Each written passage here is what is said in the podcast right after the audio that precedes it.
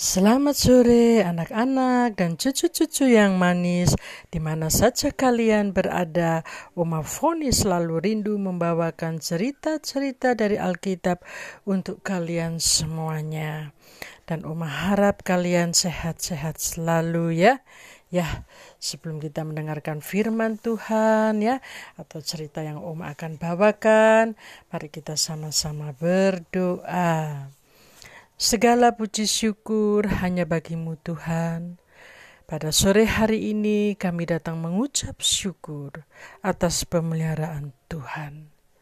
Kami anak-anakmu membutuhkan senantiasa akan pertolongan Tuhan.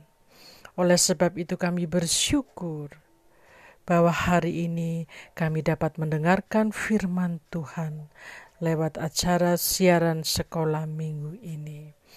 Kami berterima kasih untuk kesehatan yang Tuhan beri, sehingga kami juga dapat melakukan aktivitas-aktivitas dan pekerjaan-pekerjaan lainnya. Terima kasih Tuhan Yesus. Inilah doa kami. Amin. Ya. Baik anak-anak dan cucu, uh, sekarang Oma akan bercerita ya. Nah, kali ini cerita Oma dengan judul Dosa Musa dan Harun ya. Umat Israel sudah menetap di padang gurun Sin ya. Uh, tadi kades itu ya anak-anak dan cucu mereka juga mempunyai pemeliharaan ternak yaitu lembu, sapi, dan domba. Tentunya persediaan minum maupun makanan sudah menipis. Ya, pasti kalau sudah menipis, pasti bingung ya. Nah, sedangkan mereka berada di padang gurun ya. Nah, waktu mereka menyadari bahwa persediaan mereka sudah hampir habis, mulailah mereka menggerutu. Sebab apa anak-anak dan cucu? Mereka kan tidak bekerja atau bercocok tanam. Oleh sebab itu, mereka sangat khawatir. Tetapi mereka ini masih aja tidak uh, tid, apa ya, tidak uh, bersyukur gitu loh ya. Mereka tidak tetap bersyukur ya melihat pemeliharaan Tuhan yang luar biasa dengan tanda-tanda mujizat yang menakjubkan itu. Ya, tidak lama kemudian orang-orang Israel ini berkumpul dan mereka menghadap Musa dan Harun serta kata mereka begini ya anak-anak dan cucu Mengapa kamu membawa kami ke padang gurun ini, supaya kami mati? Dan mengapa kamu selalu membawa kami untuk mendapat celaka? Kami tidak bisa menabur, tidak ada pohon ara maupun buahnya, anggur dan delima juga tidak ada. Ya, ini uh, makanan kesukaan mereka ya, buah-buahan ya. Ya, buah delima. Siapa yang sudah pernah makan buah delima di sini? Ya, buah delima ini rupanya saat-saat sekarang uh, sudah mulai langka ya. Tapi kalau waktu zamannya Oma, uh banyak sekali ya. Memang buah delima ini di dalamnya warnanya merah ya, seperti kristal ya. Nah, itu ya. Dan di sini ya, lihat ini kami sekarang ha haus Wah. dan tidak ada air untuk kami minum. Wah. Jadi akhirnya mere mereka ini bertengkar. Nah, mereka bertengkar dengan Musa dan Harun. Wow, orang-orang ini ya. Musa mendengar sungut-sungutan mereka. Lalu Musa dan Harun menuju ke kemah pertemuan. Lalu Musa sujud, kemudian tampaklah kemuliaan Tuhan. Dan firman Tuhan kepada Musa, Musa, ambillah tongkatmu, pergi dan naik ke atas bukit.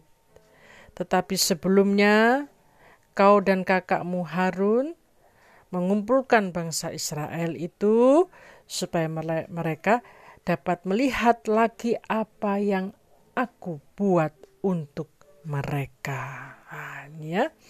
Uh, Allah begitu mengasihi akan umatnya ya, anak-anak dan cucu ya.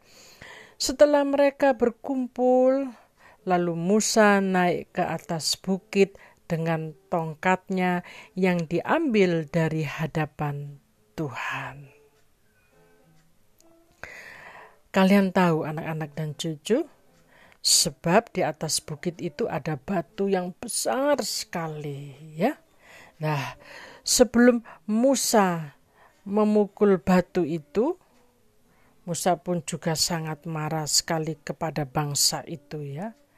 Dengan nada yang jengkel, Musa berkata, Dengarlah kepadaku, hei orang-orang durhaka.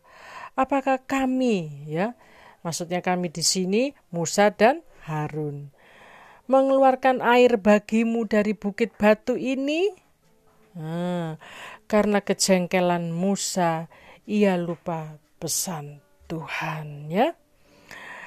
Lalu Musa mengangkat tangan, uh, dipukulnya batu itu, ya uh, supaya uh, apa umat Tuhan dapat minum ya Musa melakukan ya mengangkat tangannya ya. Uh, lalu dia memukul batu yang besar itu sebanyak dua kali maka keluarlah air. Airnya banyak sekali melimpah ruah ya sehingga umat Israel uh, mereka dapat minum dengan puas sekali ya beserta ternak-ternak mereka juga. Dan juga mereka mengisi tempat-tempat air untuk persediaan mereka ya. Ya hari lepas hari ya selama mereka di padang gurun itu ya. Di dalam keraguan Musa dan Harun, Tuhan tahu.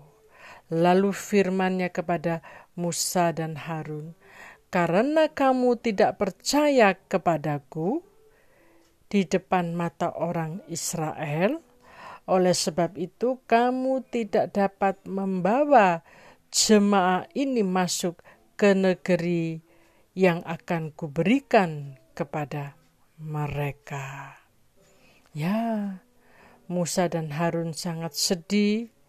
Mereka menyadari bahwa Musa dan Harun sudah berbuat dosa.